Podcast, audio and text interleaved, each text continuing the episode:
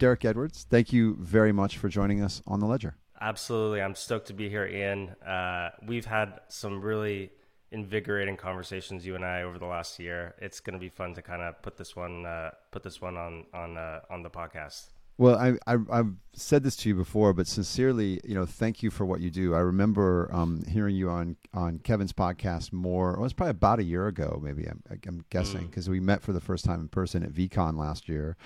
And yep. I just remember I was walking around Paris listening to that podcast and thinking, okay, maybe I'm not crazy maybe I'm not, not crazy because this guy is clearly very intelligent and and he's saying a lot of the things that are in my head. So and then the the, the piece that you um, released just a couple weeks ago was another one of those moments. You know, you were you were really touching on some of these things that um, that I feel you did a great job putting into words, and, I really thank you for joining us today to talk through the piece. That's what I really wanted to do is to talk through the ideas that are in the piece. Um, you know, for people that haven't read the piece, it's on Derek's Medium.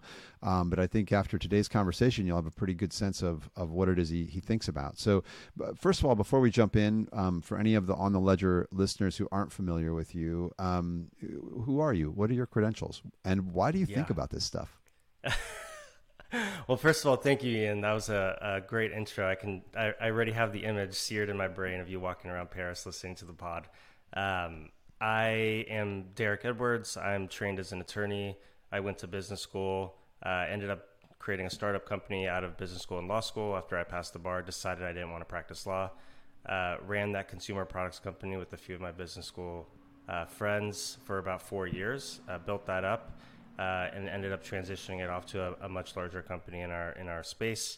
Uh, I took about a year to think about what I wanted to do next. I started teaching entrepreneurship and marketing at the University of Oregon, um, and then started writing. I started. This was around 2017.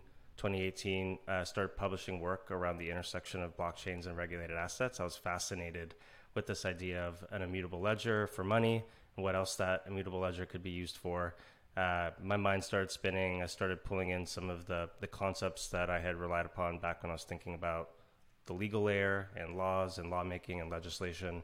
And some of the articles I wrote uh, back in the day started to kind of like steamroll and get popular. And I started advising a few companies in the space in New York and Los Angeles.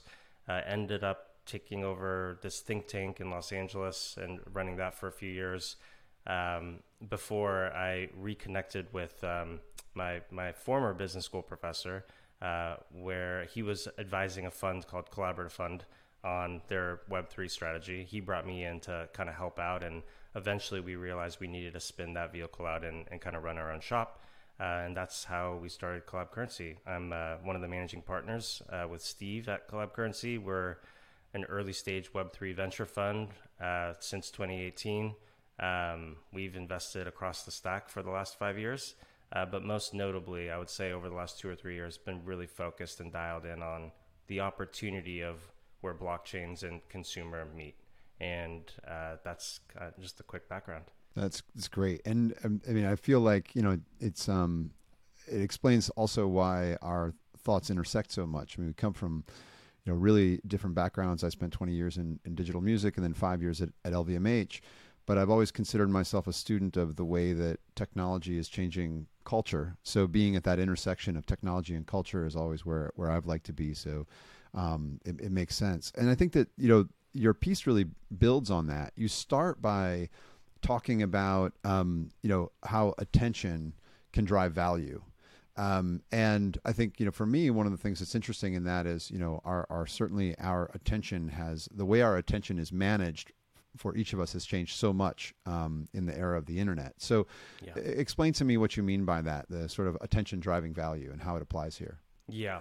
So I, I make the point early on in the in the piece that if you reduce things down to their most like their basic origination point, it really starts and ends with attention. Uh, if you look at consumer industries, if you look at sports industries, if you look at entertainment, if you look at why we buy things or interact with people, it really kind of originates with this this concept of attention. Something is worth paying attention to or not worth paying attention to. And I think with the internet, what what came into focus is the the ability to create and write information and have that information travel at the speed of light to anywhere, anywhere, any, anyone, anywhere around the world in seconds. Like that barrier has now collapsed. The, the we can publish work and and have it be read halfway across the world uh, in not very much time and start generating tens of thousands of impressions. Um, and so the question then becomes, we what is like exactly why do people um, how are you able to to kind of generate value in a world where the cost of writing information and having that information read has now been reduced so quickly. And it gets to this this idea of like the attention economy and the thesis around attention being a scarce resource. You know one of the you know in, in a world of abundance the thing that we just cannot scale very well is our ability to focus or our ability to provide attention to a, a single you know person or a single company or a single object. And i make the argument that much like attention is a scarce resource for driving value in public equities or in value creation anywhere around the world, the same concept can hold true uh, when it comes to objects themselves. And so I walk through this idea of attention as the scarce resource for driving value to a number of objects over human history, leading through digital objects today. Did you read um, Tim Wu's book, The Attention Merchants? I didn't, but a few people have actually flagged that book for me since I published. No, it's piece. it's actually quite great, and and you uh, I haven't read it in a couple years now, or maybe it's been more than a couple, but um, I and I think it's um, the reason it's great because it gives you this historical perspective on um, stealing people's attention and selling it to someone else. Mm. It, it, like it properly put advertising in the crime category for me. Mm, um, I'm, I'm, I'm, not sure if that was uh, if that was Tim's intention or not, but um, also what you realize is that this this notion of kind of stealing people's attention is not that old, right? Um, you know, outdoor Definitely. advertising, you know, goes back to the late 1800s um, in Paris, actually. And then obviously media has changed that a lot. And I think what I love so much about your piece is for me, it connects these dots, right? Where, um, you know, attention is you know the attention economy is is definitely an, an internet um, phrase right and i think one of the things that, that we've learned is that you know there and, and certainly media has learned this um, the hard way you know one of the um, you know most difficult transitions uh, over the last 25 years has been media moving from this world where they owned spectrum and therefore your attention right? I had very little choice of what to watch when i when i came home from school. Uh, when i was a kid but a kid coming home from school today has um, a, an, a, you know a personalized uh, channel called tiktok right? Um, and you know and, and then but what you what you do is then you connect that to the storage um, of, of value, you know, that you can derive from that attention. And I think that's it's such an interesting thing for me personally be, because, you know, I've watched the music business, you know, change and adapt, um, you know, to kind of this attention scarce environment, right? Where you used to have a radio staff whose job was to uh-huh. get your music into this, you know, very limited, um, you know, uh, uh, uh you know, limited surface area uh, of radio. Um, and now, you know, you're really trying to get people's attention because attention is so scarce. But if you can get that runaway hit on, you know, on TikTok, you, you can actually then drive listens on on um, Spotify, et cetera. But then we also know that the ability to say monetize on Spotify is is quite low. So what you're doing is you're saying actually there is a there's a there's a more efficient way to capture that value. Is that is that related? I think it's definitely related, and I think the I think the larger point here is even before we think about how we monetize, like even before we think about, you know, you know, the net, the net income of, you know, an equity business or how to generate revenue top line for a Spotify or how to, you know, package a, you know, a SaaS model versus, you know, selling perpetual products to an end user. Before we even get to that point of monetization, I think the argument that I was trying to to convey was that before all of this stuff, there needs to be a method by which you are able to get attention. And that can be through excellent product building. It can be through a number of markers that um, allow attention to flow back to who you are. Maybe it's partnerships, maybe it's the ability to message and position correctly. Um, but attention is really where things originate. And I think the, the concept that I was really trying to introduce in this work was, or one of the first concepts was that same attention of, of, of like how value can aggregate and and and pool uh, from attention. That can also apply to single digital objects, and it can we can look at what the phys- the world of physical objects getting attention and becoming valuable has looked like over the last few thousand years.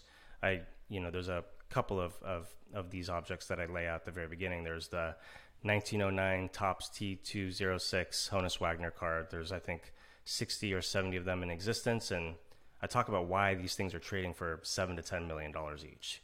Or the Salvator Mundi, the, you know, the uh, attributed Leo, Leonardo da Vinci work that was the highest ever sale at auction, I think $450 million. Why that sold for as much as it did, uh, tracing back the attention that Leonardo has developed as an artist. And even though it's you know quite uncertain whether or not he was even the creator of this work, and so much has gone into res- restoring that work, it's almost lost its its significance. That's that work still holds this um, this this cultural significance uh, and and and value, just given the attention that Leonardo has around himself as an artist, uh, or why you can look to Fortnite or Counter Strike and see these digital skins, uh, which really have no utility outside of these these ecosystems. Why these things are trading for millions of dollars, um, and it really starts with attention, and it can land in value creation of all different types. But in the piece, I make the argument that it's happening for single products and single objects, and, and those objects can now be digital. Okay, I love this because what you're doing is, you know, I think that I think we might be able to get some people over the hump here. And Mm. and here's Let's here's the go. thing. I think what people what people th- there's a couple of myths that I think we're about to break. One, people like to think that NFTs are either all going to have value or all be useless or all have no value. And what you're pointing to is something else because there are, I don't know how many millions, more than millions, billions of, of, of baseball cards since 19, Hundred percent. It. 1900 and but you're pointing to one that is extraordinarily valuable right? Most of them are not don't have any value but there are Correct. there are a few that have extraordinary extraordinary value. Same thing with paintings. You know we've all got you know we can go anywhere go to any flea market and get it you know and get a painting for no money. You can check out a painting from the library um, you know and and and the library doesn't care if it gets you know destroyed. They care but it's not a you know it's not a criminal offense you know, the, and but there are obviously, you know, then uh, at the other end of the spectrum, you have the Salvator Mundi, which I watched the the documentary on on a plane. If someone hasn't Yep. seen it, it's actually a good a good example of this. So Phenomenal. again, Yep. I think the one thing that, that people have a hard time with is, yeah, but it's digital, right? And I think we're actually going to come back around to that and and say it actually has more potential value because it's digital. And that's the hard thing for people to get their head around but i think you do a good job in the piece of, of laying out you know exactly why that is. So two myths here. You know one is that either all nfts are a scam or all nfts have value. Neither of those things is true. Um, the reality is is that it's just a digital thing. Yep. and that's what people need to need to get their head around. Um, and and the second piece is that digital can have value. So let's cover the the the first one first. Um, you know the the the reality is is that you know this is this was the the the light bulb for me, and I'm curious what you think here because I know that in addition to Flamingo, you're you're a member of Red DAO, which is a digital fashion uh, one, and Noise DAO, which is a digital digital music one. The reason it's been hard for me to get my head around those investments personally is that I'm not sure those distinctions matter um, in the future. You know, there, I think those distinctions are quite tied to distribution.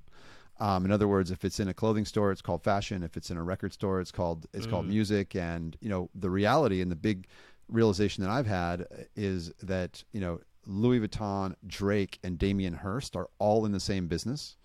Um, you could say the branding business, but I think relevant to this Well said. conversation, you might say the attention business, right? And Well they said. are good at in a sea of everything that's available, getting you to direct the attention at them, right? Yes. You know, with uh, assigning Very Virgil well as the men's menswear director, uh, now assigning you know Pharrell as the menswear director shows how good they are You at being it. an attention. I'm, smi- I'm smiling because you're in my brain, and if I think to reinforce kind of the the early conversation, if we reduce all value creation down to its atomic piece, it really is attention. And you you did you you said it masterfully.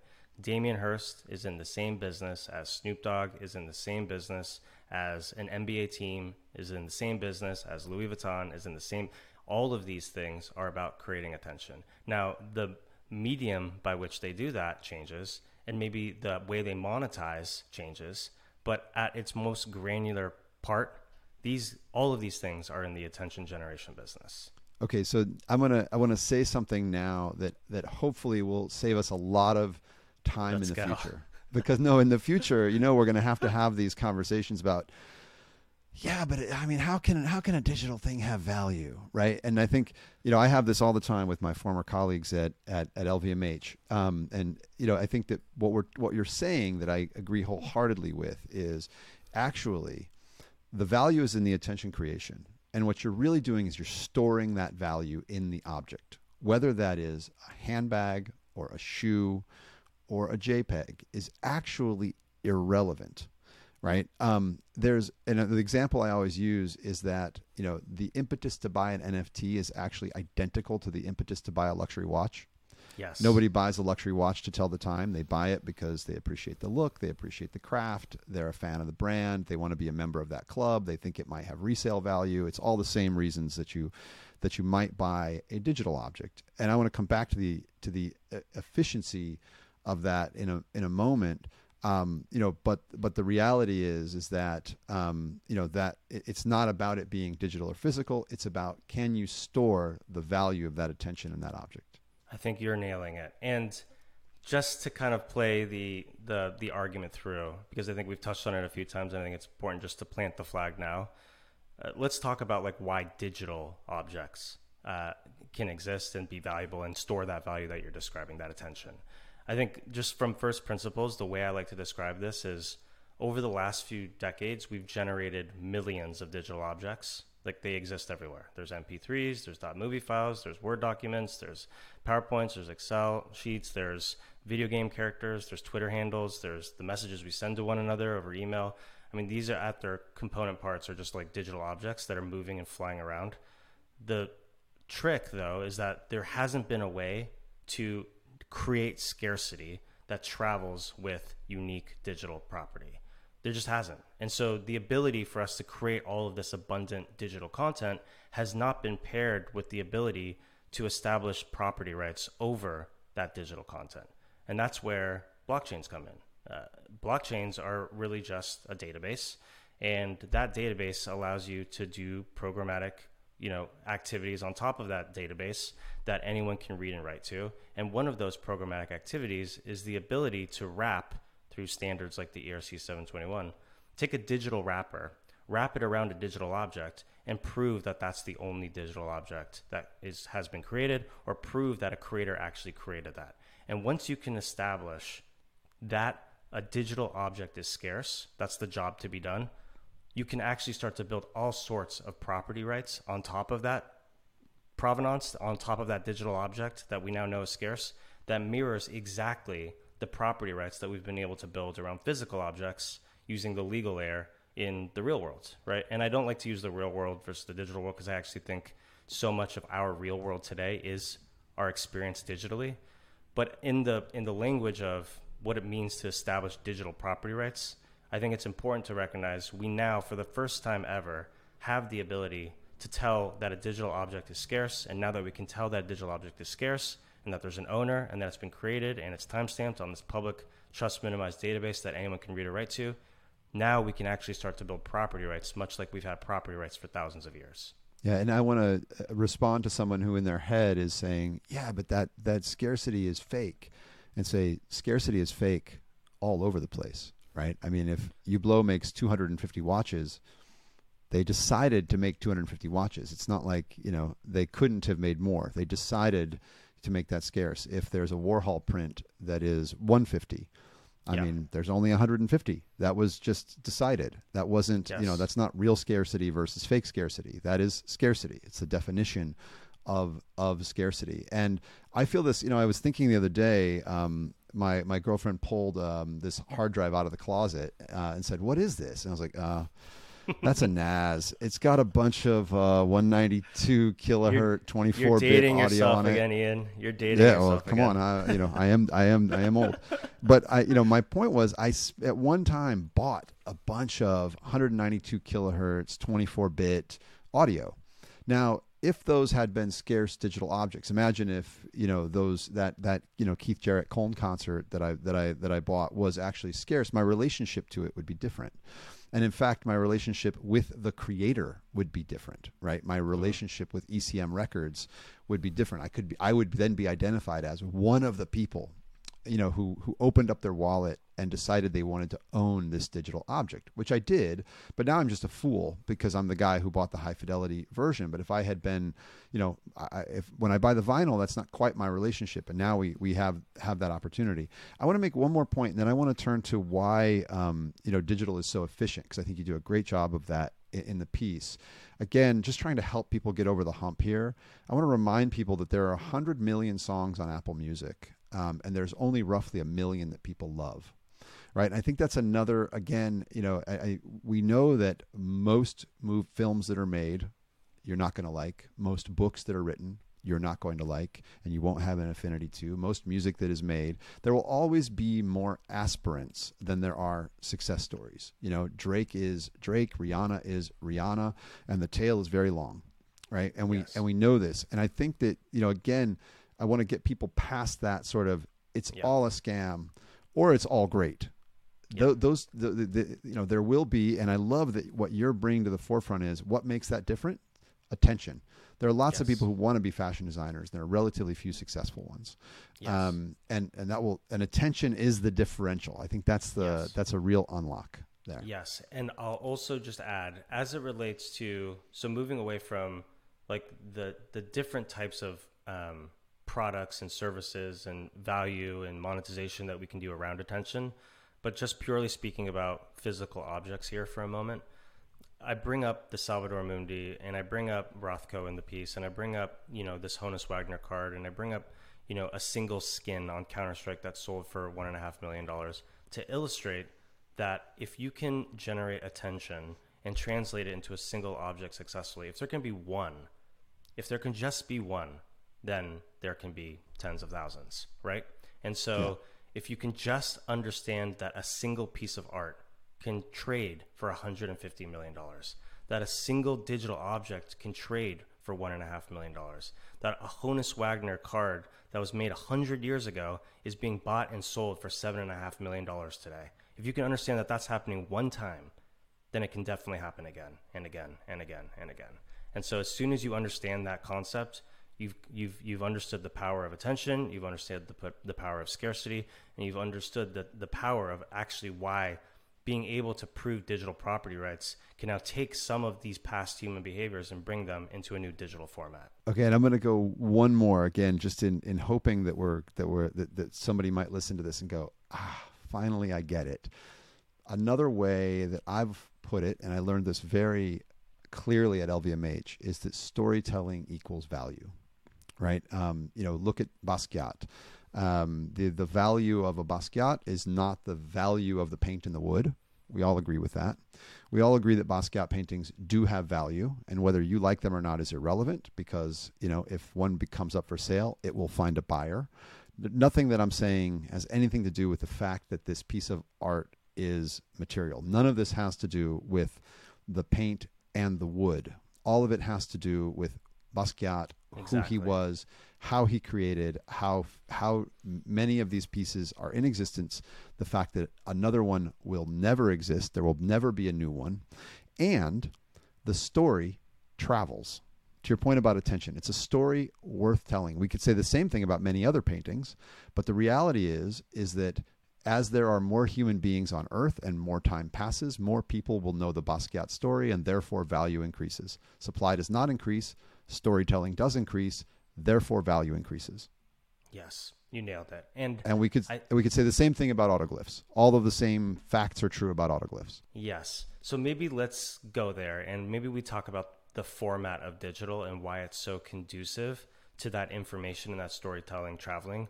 And yes, I would please. say just to the just to like set the stage when we when you're when we're now talking about a digital object enjoying the same properties as information on the internet because that's all this is. Digital objects are just information. Uh, and that information can have tremendous amounts of value. And we can talk about the different ways that digital information can have value through these objects.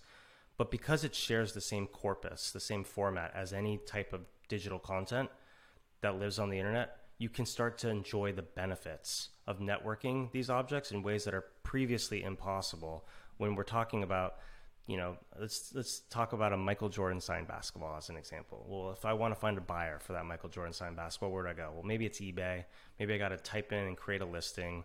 Maybe I'm able to like find a buyer over time, but because there's no, you know, there's a net new discovery process that's happening, and there's maybe some communication that goes around. Well, what, how, what's the condition of the basketball? Where, where has it been stored? Is it, you know, is the signature degrading a bit compared to that other signature? Okay, so maybe I do find a buyer and I'm able to negotiate a price and it takes a couple of weeks. All right, well, now how do I get it to them? Well, I got to make sure I get insurance for this, and then I got to wrap it up in secure packaging, and I got to make sure it gets over there, and then I also need to make sure that we're using some trustless payment for him to pay me uh, for that that object, and maybe something gets lost in transit, and now all of a sudden we've got another week or two before it gets there, and they are telling their credit co- company credit card company to stop the payment. And all of a sudden, you're introducing all of these intermediated effects of having to deal with value transferring for these objects in physical spaces. And if you compare that to digital objects in digital environments, at moving at the speed of the internet and the speed of, of, of how quickly this, this stuff can move around the world, uh, you're, you're completely collapsing the intermediated forces that require value transfer for physical objects when you now introduce them as purely digital objects on these trust minimized databases called a blockchain. And so, just to set the stage, we're talking about completely different methods by which these things can get networked with attention and by which these things can move anywhere around the world in seconds on this settlement layer that's trust minimized that anyone can read and write to.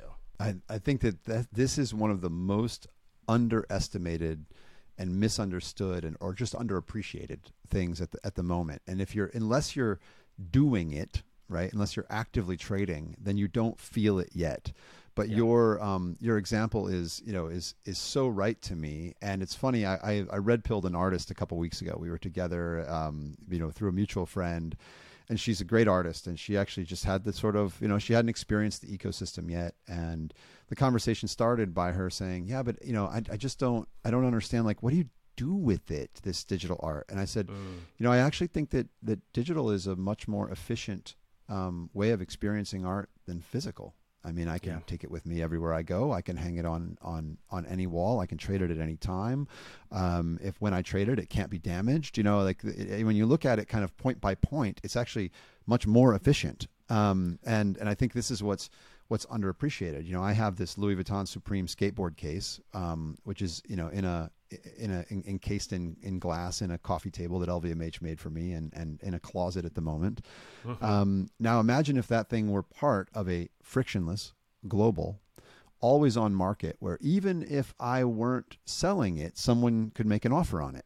Yes. I might see an offer and my eyebrows go up and I accept that offer, right? You know, it it actually the context is so different, so global so transparent and so frictionless um, to your point that I don't think we understand you know how big that is you know and and I think the other thing that is that you point to in your piece which is a completely different dimension is is that the the provenance and the ownership um, can be verified you know programmatically. Yes. Um, so that if uh, if owning that object you know let's use my Vuitton Supreme skateboard case you know owning that object puts me into a relatively rare group of people. Well, maybe there's something Vuitton wants to do for me as a, a, member of that rare group. There's no, you know, verifiable, um, you know, way for way for them to do that right now. So you add this, you know, complete this other uh, kind of dimension of ownership. You know, ownership becomes membership and identification as well. Yes, so so much to talk about with what you just described. But this idea of I, I just like to give you know some of the listeners a taste of what that actually means in practice because we now have this global 24 7, always on, trust minimized database that anyone can read or write to, and because I am constantly pinging that database with the objects that I own, the activities that I'm doing on chain, or the groups that I belong to, all three of those things can now exist and, and live on this trust minimized database. You can actually start to create a profile segmentation of who Derek is and his identity on this database that anyone can see. And obviously, there's you know there's technologies that are in place to be able to for Derek to be able to shield some of that information away from other folks.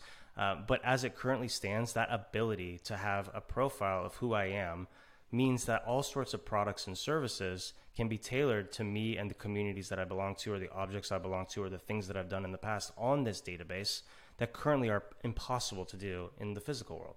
When I, you know, buy an object, let's call it a pair of Nike sneakers and, you know, a, a Supreme shirt and uh, I own those things in my in my on my body, and I walk around around Los Angeles wearing those things. I mean, the ability for Nike or Supreme or others really to understand that that's how I'm deciding to, you know, demonstrate my identity that day, or even continue to own those objects and persistently. That that information doesn't exist. But the ability for me to rig my digital avatar with these six different items proves that and show that I belong to these communities and that I'm doing these things each day demonstrates that like a, a lot more uh, that granularity of like those decisions around my identity can now be amplified and distributed and shared and networked in ways that are just previously impossible. I would say like that is, you know, we're going into some really like exploratory discussion there, but I just want to flag that that is where we're going. The ability to um, to to create new types of products and services that we just can't, given the limitations of uh, the objects we own today not being networked. But at, yeah. you know, if we're just going to talk about one zero to one upgrade by which digital objects have that physical don't, I mean, it's something like only five percent of museums show that. I mean, I think it's something like five percent of the collections are shown at a museum at any given moment. Just given like the limitations of space to be able to. Now, like, one of the one of the features the at the Broad one of the features at the Broad in LA for those who haven't been is that you can see where they store the art. it's kind that's of awesome. it's kind it's kind of amazing. You're like, oh wow, yeah, all of the stuff that's not on the wall. Agree. And so this kind of infinite shelf space or infinite yes. wall space is is also interesting. And to your point, um, ownership matters. Um, I, I have a, a, a, great story. A friend I probably shouldn't you know dox him on this, but um, he's a he's a known figure. Uh, he's a, celebrity figure, and he he he said to me, "I don't own any NFTs, but I understand it, and I'll tell you why." And he told me these two famous works of art that he owns, and he said, "I go to sleep every night knowing I own them, and it's part of my personality. It's part of who I am as an individual." And he said, "And if I'm honest, I haven't seen either of them in years." Mm. He said, you know, one of them is his house is being remodeled. The other one, he bought it recently. It's in storage. But the point is, is that he realized that the, you know, kind of the ownership matters separately from hanging, um, you know, from hanging that art on his wall. And I think, you know, I want to come back to your point about um, that kind of personalization based on what we own. Um, because I think it's really powerful. Now, I think you know we all should worry about privacy. So let's hundred um, percent Yes. And and so so let's let's do worry about privacy. Yes. Let's also acknowledge. I remember, you know, I'm I'm going back again. I'll be the old man. I'm going back to around you know 2000, and what Rob Lord and I used to say was, you know, the interesting thing about your music collection is that it's in, intensely personal, and it's not that private right? People are actually happy to share. You know, I, I, I, realized this when I started at LVMH that, you know, carrying a Louis Vuitton handbag and wearing a Slayer t shirt actually serve the same function in society.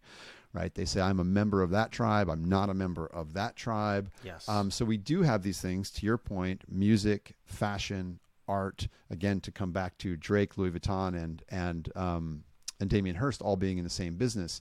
These are all things which are very personal, you know, people love Jeff Koons or they hate Jeff Koons, right? People mm-hmm. love Louis Vuitton or they hate Louis Vuitton.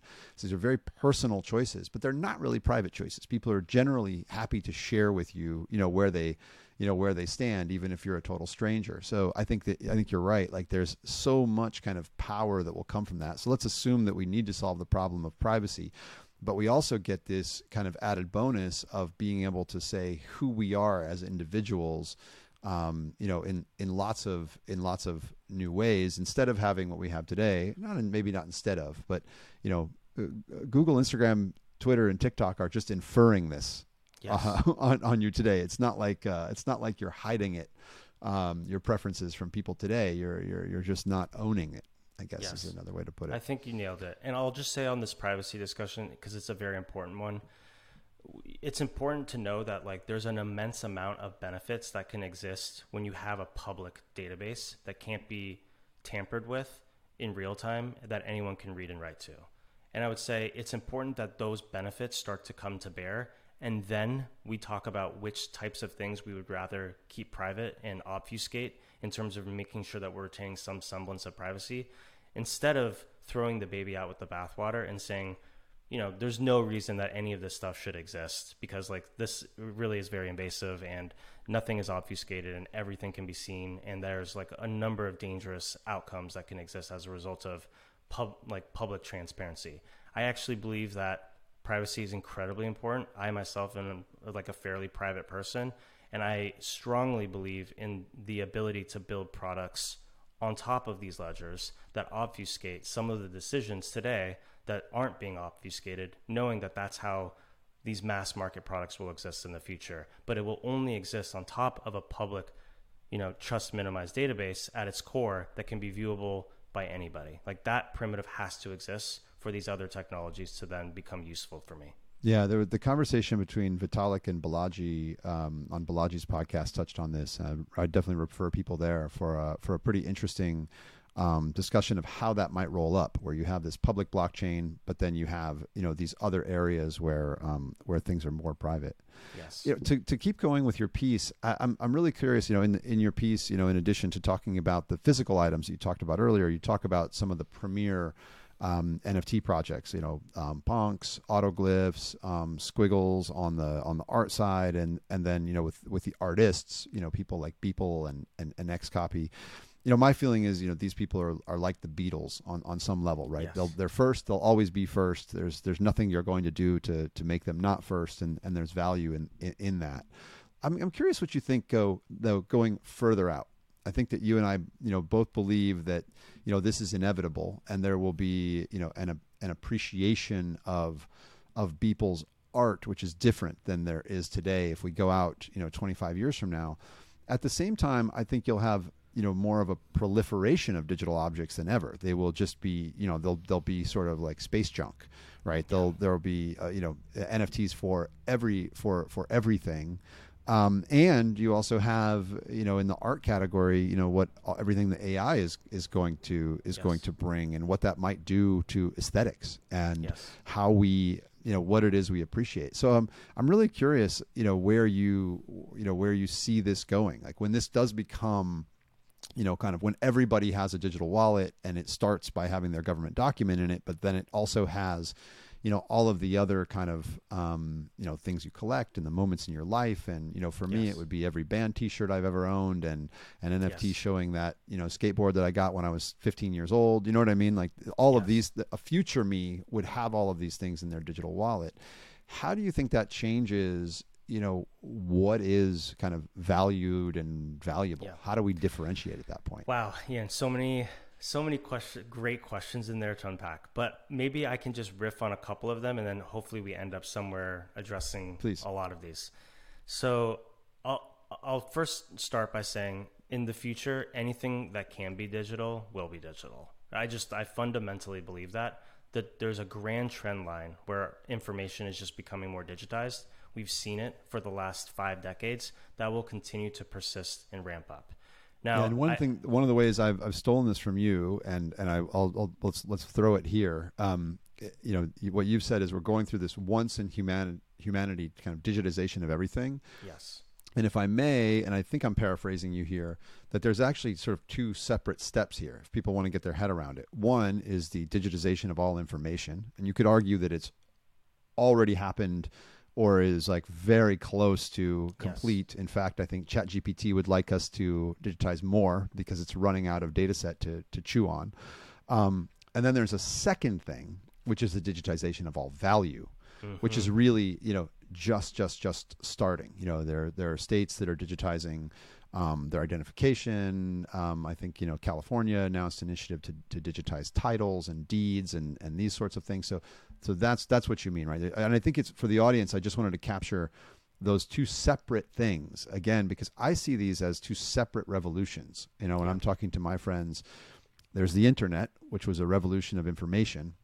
And then there is blockchain, which is a revolution of value. And this is why I think Web3 is a misnomer. It's not incremental, it's actually a separate technological revolution, to use the sort of Carlota Perez. Um, you know, framework uh, for that. So I think that, that that if that that's one, I think that's a great way to look at it that I took from you. So so thank you. I hope you don't mind me restating. No, it. not at all. You totally nailed it. And I will also just say for folks wondering where that line is drawn, uh, today, a lot of the things that are becoming digital, whether that's information or value, still exist on very siloed, non trust minimized architecture. So the idea that um, all of the information that you you know create on a Google product or on Dropbox or on Twitter, the, all of that information that is digital around your identity, around the things you're saying, your communications, that doesn't exist on a public database. That exists on Twitter's database. That exists on Google's database. That exists on you know the DTCC, which manages and settles all of the world's securities, their database, and so on and so forth. Today, the digitization of all information is only a step function to just you know the information that used to go on a paper document that would go inside of some file cabinet that existed in some company's office building. That it, we're now at the digital equiv- equivalent of what that process is. It's just writing information to a database that's owned by a sole person or a sole company or a sole entity. The true digitization of value will only happen when we can all read and write information that is immutably placed on top of a public database that nobody can tamper with, right? And that is when that that is the process that we were going into now. It started with money, so Bitcoin and Ethereum. Um, these things proves that you could actually create programmatical programmatic programmatic scarce digital money that people could use for a unit of account, for storing value, for as a medium of exchange, on top of this trust minimized database that tracked and traded all of that information in real time. Now, my view is that blockchains, like they did for money, is going to just suck in all information that has become digital over time. And that information can relate to property deeds, it can relate to car loans, it can re- relate to employment agreements and contracts. It's going to relate to all of it. All of this stuff is going to end up on a public database where the value prop is so much more interesting for information to settle than it is on the, these segregated, siloed, centralized database structures that everything exists on today.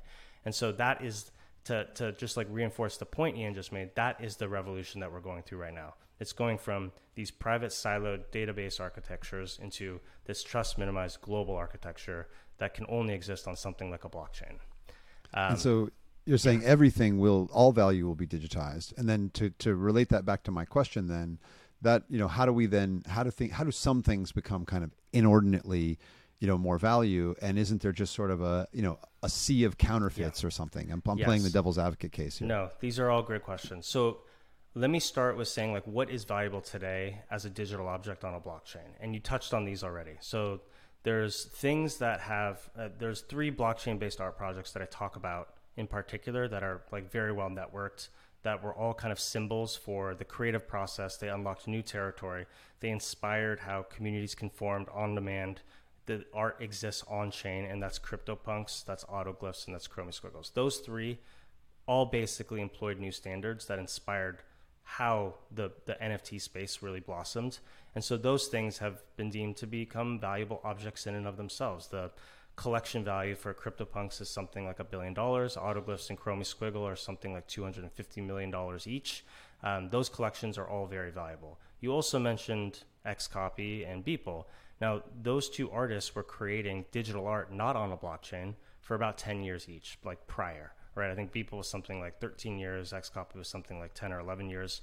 They used Tumblr, they used Twitter, they used kind of the social media platforms by which to bring their digital art to bear. You know, Beeple used Instagram every day for 13 years, posting, posting, posting.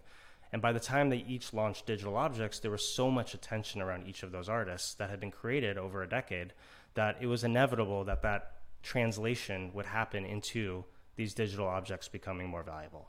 And so we see this with their work. I mean, their work continues to sell for millions of dollars every time they launch new work. And it's because these, these artists are so good at generating attention around their style, around the, um, like the, the content and the composition of what they're trying to say, and the fans that have kind of, you know, aggregated around each of those artists in particular. Now, Yeah, there's and so so it comes back to attention yes, it always comes back to attention. and, I'm going to use my I'm going to use my Basquiat example to say because you know you would say okay, but isn't it just a bunch of hype and and ultimately you know the the bottom falls out and you know CryptoPunks have no value. And I'll come back to the Basquiat example and say for all I, I'm, I agree with you that for the reasons you just said actually, and that's why it's me that's what I mean that these pro- particular projects and artists are like the Beatles because yes. the storytelling grows, and as the if the storytelling grows faster than the supply, then actually you know d- you know price not price or or, or value increases you know yes. unless you know, and and so in other words you know, I had a had a friend who this is you know a year and a half ago said, you know, should I, you think I should buy one of these CryptoPunks things? They're pretty expensive, and they they've definitely decreased in value since that time. By the way, mm-hmm. and my answer to him was, look, I couldn't tell you if the monetary exa- you know value is going to be there over what time horizon, and I have no idea. Will these things be shown in museums? in the future? Yes, they will because they are a part of history. So, again, you can kind of infer value from you know from that concept um, you know over time but but you know c- completely agree with you. Yes. And then it's important here ian to delineate that nfts digital objects these are just a, a, a like a technology format by which to prove scarcity. And as you know and i know that what actually what actually goes inside of that digital wrapper is far more important and I introduce the argument in the paper that today, I mean, in the future, there's going to be all types of things that exist inside this digital wrapper. I touched on a bunch of them. It's going to be, you know, employment contracts, deeds, home, title, all of these things are going to exist in digital form and exist on a blockchain. But today, there's really only two things that exist that have found product market fit that are unique digital objects that live on a blockchain. And those two things are store value objects. And I just touched on a bunch of them. I think the the best comp is what we see around traditional art markets and storing value and storing wealth in a Rothko or in a Damien Hirst, uh, formaldehyde shark, or whatever it may be. There are massive, massive markets that represent, you know, trillions of dollars that exist in the storage of art. And that is a store value use case that those things are optimizing for over time. But there's a completely different category of digital objects that will exist on a blockchain, and you touched on it. It's going to be things like band shirts. It's going to be things like video game characters. It's going to be things, the long tail of digital objects is likely going to fit into that bucket, which is, you know, things that are look more like products and services than they do like store of value assets. And I think the problem that folks are having when they look at this technology, there's just so many frictions. There's what's an NFT, what's a blockchain, what's a digital object, can a digital object be valuable?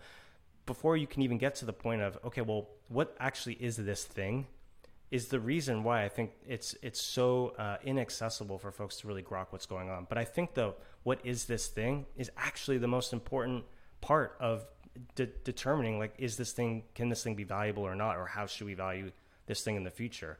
And so it was really important to me to introduce this concept of store value digital objects and the calculus around why these things could become valuable and digital products and services and the calculus around those things and how they can become valuable and that these two are really different things. Like i shouldn't store wealth for the try and preserve wealth for the long run in a band t-shirt but maybe i certainly want to in a chromie squiggle because these things are really being understood for completely different reasons and as a result they will be valued over time historically in much different ways. Yeah, and I, th- I, think that's so important for people to understand because when they think of NFT, they think of of you know this thing you know you buy, that you buy low and, and sell high when really what they should be thinking is no it's simply digital scarcity right yes. it's the ability to make something both digital and scarce and we didn't have that before because if if you lost your jay-z mp3 i would just send you another one um, but but I can't do that same thing um, if that Jay-Z MP3 is an NFT. I mean, I would actually be transferring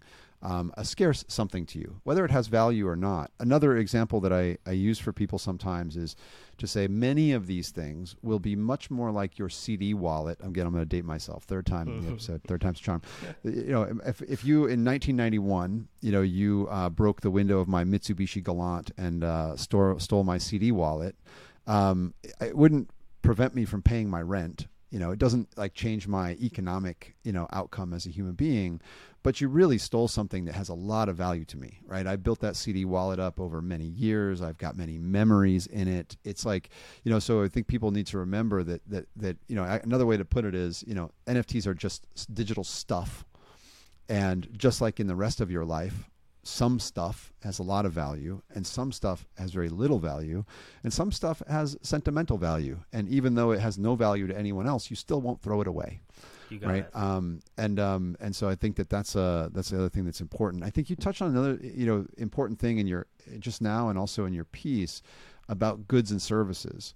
Yeah. You know, for me, there's, um, you know, we've kind of, you know, the, the invention, just like if, if, you know, again, we've got these two revolutions, an internet revolution or an in, revolution of information and a revolution of value.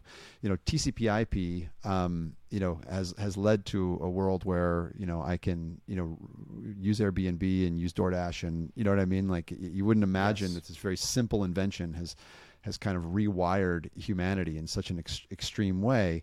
I think similarly, a revolution of value will have, you know, will have it will have, you know, big implications, and it goes from kind of digital money to digital collectibles, ultimately digital identity, and in the middle, as you allude to, we have these goods and services um, like memberships, tickets, yes. these sorts of things. So, t- touch on that a bit for us.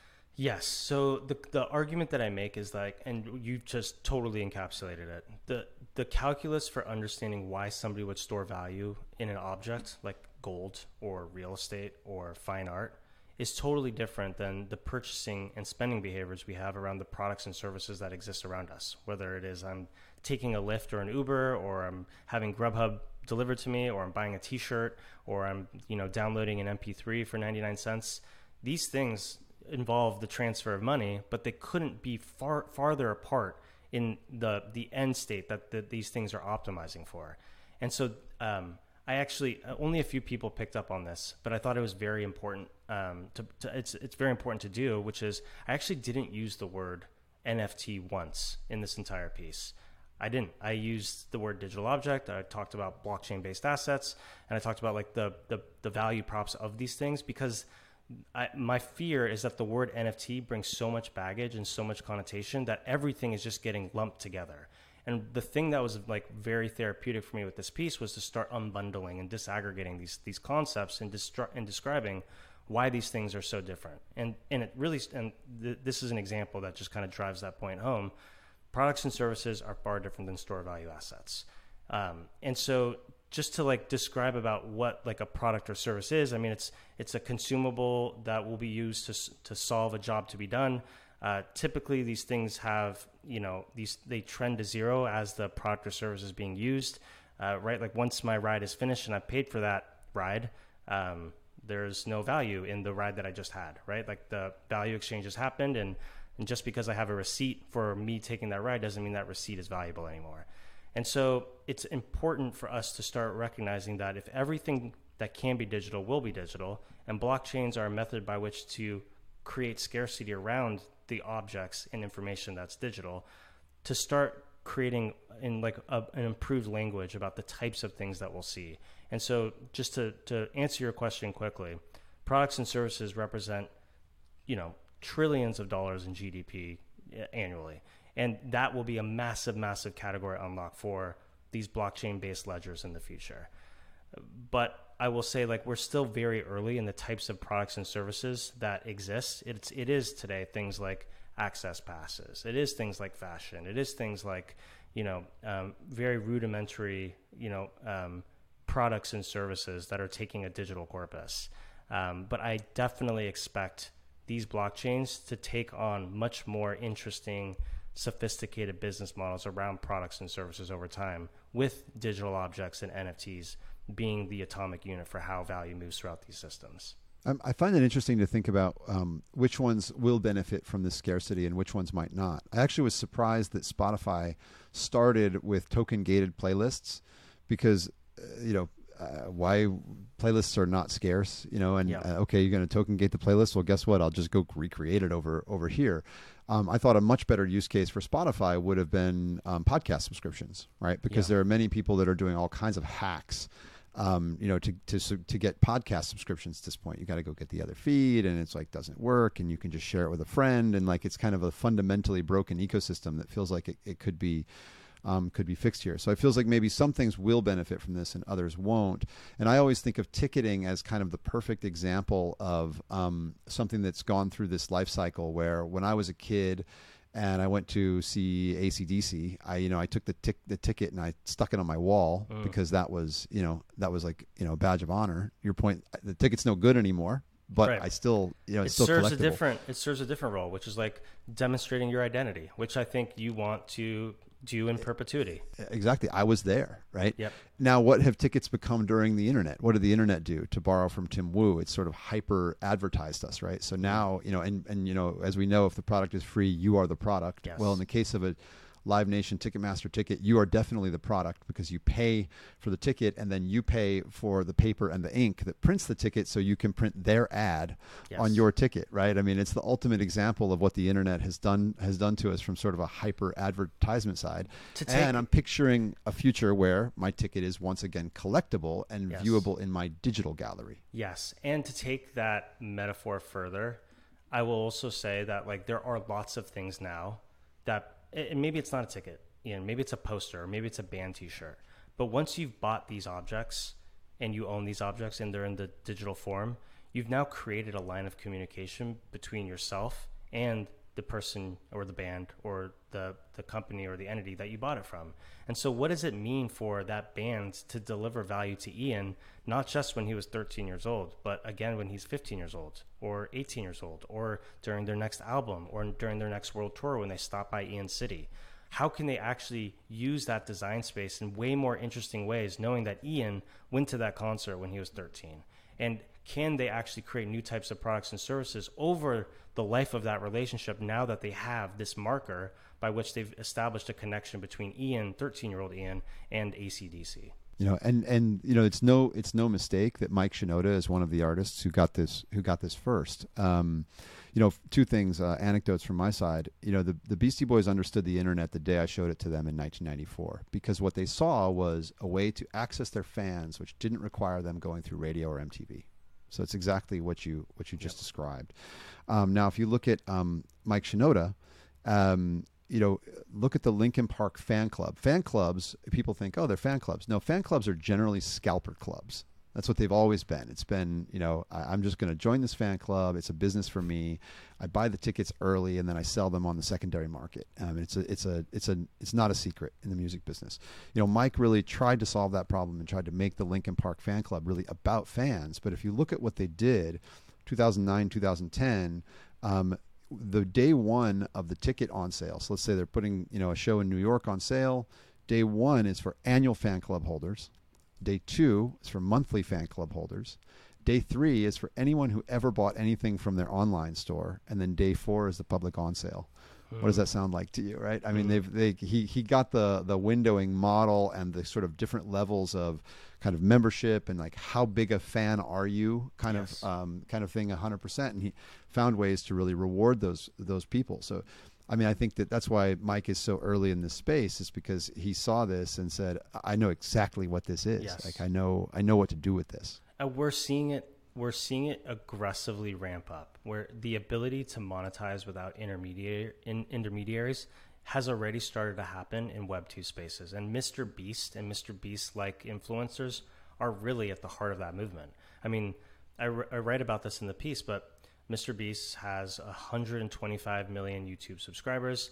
He's been valued at over one and a half billion dollars. His uh, associated properties, and really, what what is it? It's a YouTube account where he's able to, you know, create content that is enjoyed by hundreds of millions of people, tens of millions of people in real time. Now, his ability to monetize historically has been through the YouTube platform. But more and more, if you look at these digital objects in Web3 and trust minimized ledgers, you're now able to take the benefit of this uh, infinite uh, and the, the speed and, and um, reach and distribution of these platforms, but not actually require the 40%, 50% rent seeking that happens from at the platform level. And I think more and more we're going to start to see that inter- those intermediaries collapse. And I think you touched on it with Shinoda early on. It's like the ability to engage directly with your audience and provide persistent value.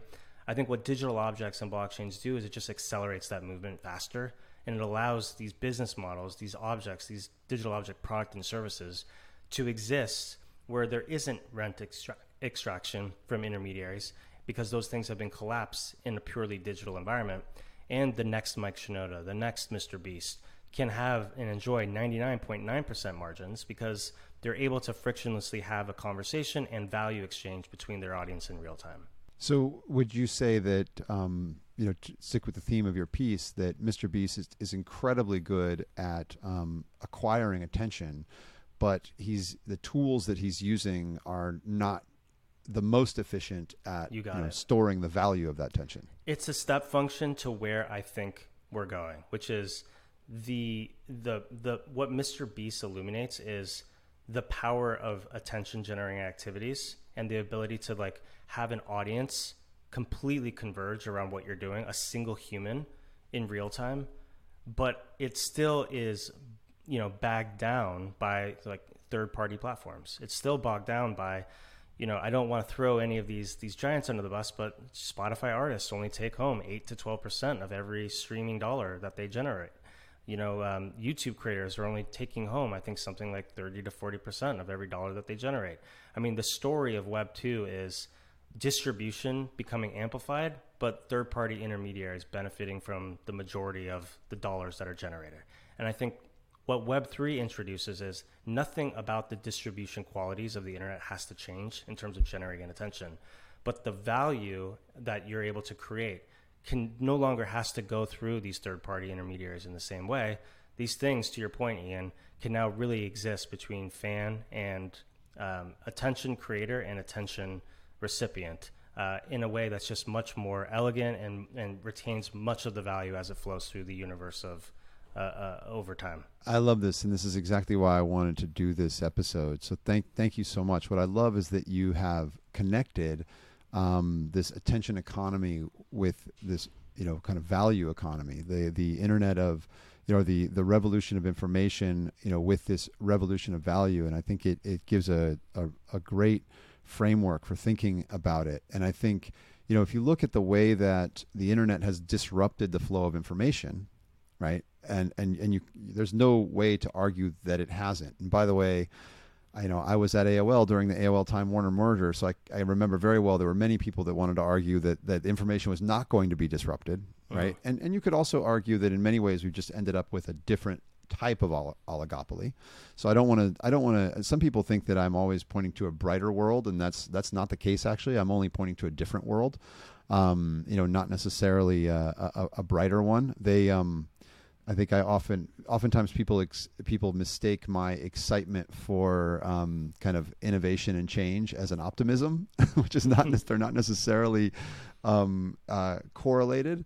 But I, I do imagine this world where you know if you look at the kind of the the flow of attention today, so often brands, um, you know, I'm on, on I still work with LVMH. I'm on the board at Dr. Martens, you know, and when you are trying to build attention for your brand, you're generally paying an agency to create something that might get someone's attention and then you're paying someone else to put it into a channel right? Like Yes. uh, you know whether it's a facebook it. or out of home advertising.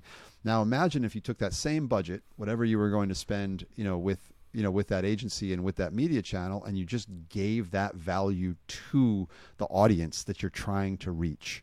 So it's not just about you know fan. You're, that's why i love that you're putting it as flow of attention right? Because if i'm a brand i want to reach an audience well, I mean, there's this kind of old way of reaching an audience that, that's very well described in Tim's book. Um, and then there's this potential way that you're describing, which is just I just take the value and deliver it to the audience. We're we're entering a brave new world here, Ian, and um, I have to say this has been one of the more uh, fun discussions. Kind of uh, just the experience you bring to this stuff, and watching history unfold in very specific ways over the last few decades. I think I've learned a lot just listening to you like color some of the the points I was making with real world examples. Well, thank you for letting me reframe, uh, you know, your arguments. Thank you sincerely for making me, you know, making me feel less crazy. Um, there was one more example that I wanted to bring before we wrap. Um, that was there's so many other questions I have for you. By the way, my list is so long, but maybe we'll, we'll have to, We'll do to do it two. again We'll they're they're two. less they're less about your piece. So I'm trying to keep this boxed in with with your piece. But there's another example I thought of, which is that of counterfeit in the world of luxury Mm. right? Um, when I was the chief digital officer at LVMH, every week somebody would bring me another technology that was going to help me, um, you know, help customers identify a counterfeit. So if you think about this in the context of your piece, again, you're talking about that verifiable provenance, programmatically Yes. verifiable provenance. So you don't have that problem at all in the digital world. It's like one big problem of physical items that just goes away. Now, here's the other thing, though. What I had to explain to people every time is it's actually not a problem for consumers. And it's only kind of a problem for brands, right? Because nobody buys a, you know, for the most part, there are edge cases, but for the most part, nobody buys a, Louis, a fake Louis Vuitton handbag thinking mm. it's real. Yes. If you bought it on Canal Street, it's fake. If you bought it at the Louis Vuitton store, it's real, right? And the fact that there are fakes and that they people want it's to fake a great them, thing. actually, it's a, it's a beautiful thing. It brings value to the brand. So again, I just want to get out there that thing. It, it's about attention, right? Yes. Um, like like Kris Kross says, when you, you diss, just lets me know I'm on, on your I'm on your mind. You got right? it. So, um, you got it. Brilliant, brilliant points, um, both from the fashion world and from the hip hop world. Let me just add. let me just add to that, and I would say the digital equivalent for what we're seeing with those examples is something called no copyright reserved or CC0. And yeah, you touch on this in your piece. Explain that real quick. So CC0 is just a tool to relinquish all copyright that an owner holds in a work, a digital object, the the the work itself, and dedicate those rights to the public domain. And you said it best, but I'll, I'll say it again here. Because blockchains act as the database of record for any digital object, we already know who owns what in these on a digital blockchain based paradigm. And so I propose in the piece that for certain projects, tight copyright, where you're restricting the use or the flow of information or attention generating activities because you know you don't want people to use the mark in specific ways, or you don't want them to creatively remix the work in specific ways. By tightly constraining it, you're actually doing the project a disservice in terms of its logical, attention generating behaviors that should exist and to perpetuate and resource the interesting like value that can flow to it to an object through attention. And so this idea of CC0 being able to allow anyone to creatively repurpose, remix, meme, productize, generate intention on top of a work, a body of work, a collection, or a piece of art. Actually, in the internet age, in the digital age, where information is abundant, actually is the very thing that makes these objects have value. And so it seems counter to just create this work of art and then just let it go into, you know, the creative commons of the world where anybody can do anything to it. It seems antithetical to you know the legal layer enforced world that we come from. But in my view anything less restricts the ability for the object to gain an enormous amount of attention over time. And leaning into that is actually a huge unlock for the long-term value accretion for a collection or a digital object that exists on a blockchain I love this because this is very practical for, for people that are listening. Because what if you've if you've learned anything from this episode, it's really that it does all come back to attention, right? And so yes. I could make a, a, digital object. It might be a piece of art, a video, a song, a, a, a, digital shoe, anything I want to. But if no one cares, then no one cares. Yes. Your your enemy is is you know it's just like it's actually just like in Spotify or, or Apple Music, right?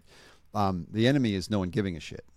Right. Yes. And so anything that you can do to drive attention, it might not be CC0, but it might be um, really anything that you, attention equals value. It comes back to storytelling equals value um, I used to say, you know, in, in the LVMH context, that, that, you know, when you take away the storytelling, you're actually removing margin, right? Um, in other words, like if something is appearing on Alibaba with just a picture and a price, yes. you know, that's not a luxury brand, right? You're actually taking value out of by you're commoditizing it, right? So what you, you know, so if CC0 um, creates storytelling and creates attention, then it's then it's going to be net positive. Yes, I agree. And I think the more, and I touch on a number of other examples outside of CC0, but the more that you can structurally optimize for a, the digital object getting attention, it that is like the thing that I hope I leave creators with uh, after this episode and after reading the piece, uh, among another of like other concepts that I tried to introduce. But at the core of it, it really is about optimizing the thing that you're doing for generating as much attention as possible because that is how these things become valuable in the future. Is it attention plus scarcity? Because you also touch on kind of um, the gaming, you know, the the kind of burn burn games and, and that sort of thing. I mean, that's a way to, to sort of a generate attention, but yeah. also generate scarcity. There's something interesting in that. Mechanic. I think scare. I so I agree. I think the thing that's interesting about the economy games section that I describe is actually the ongoing playability of the thing actually is an attention generating activity and that is like a design space that i think creators are starting to play with but my view is that provable scarcity is actually more important than actual scarcity and so i write this in the piece but like i don't think we're that far away from a world ian where there's millions of digital objects that exist within a single collection, a single body of work with a million unique outputs or millions of unique outputs, and those outputs being valuable. Like I, I actually don't think we're that far away from that world. And I know that runs counter to how we think about this idea of less is more when it comes to scarcity, but I make the argument that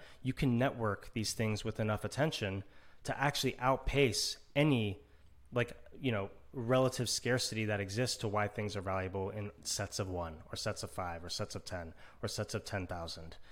My view is the, the networking and the attention that's able to generate around a collection actually is more valuable than, um, than like the scarcity marker that has been created.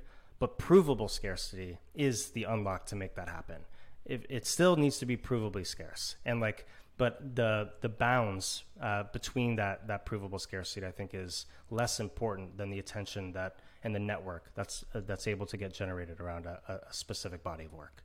Yeah, you have uh, it's it's really supply and demand at the end of the day, right? Like so, if you have an abundance of attention, um, then you know relative to supply, then you know supply can grow to kind of meet that um, to to meet that demand. So you know, I think I agree with you, and I think that the but the things that will have to happen before that gets there is you're going to need a lot of players in, in, in the space um, and a lot of the friction you know that's in the ecosystem removed which is why i think the things that you know um, instagram nike starbucks yes. are doing are, are are so interesting because I, I agree with you that i can i can see us getting to that point but to get there to your to your, to your point um, the the the storytelling that drives the attention also has to scale. Yes, you got it. Um, so you'll you'll need a, a sort of a scale of wallets, um, to use a, a, a, you know a lack of a better word, and um, you'll need you'll and whomever is the creator of that or or will will have to you know and, and, it doesn't actually need to be the creator which is the other interesting thing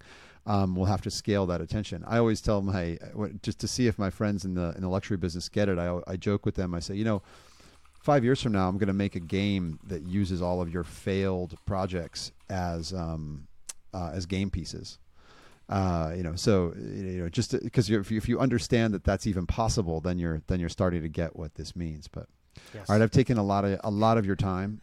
Um, and my and my ceiling just started leaking. As I just was like, "What?" Right um, I just watched. I, I'm, uh, you know, I, I, um, there's a lot of rain here in Southern California. Yes.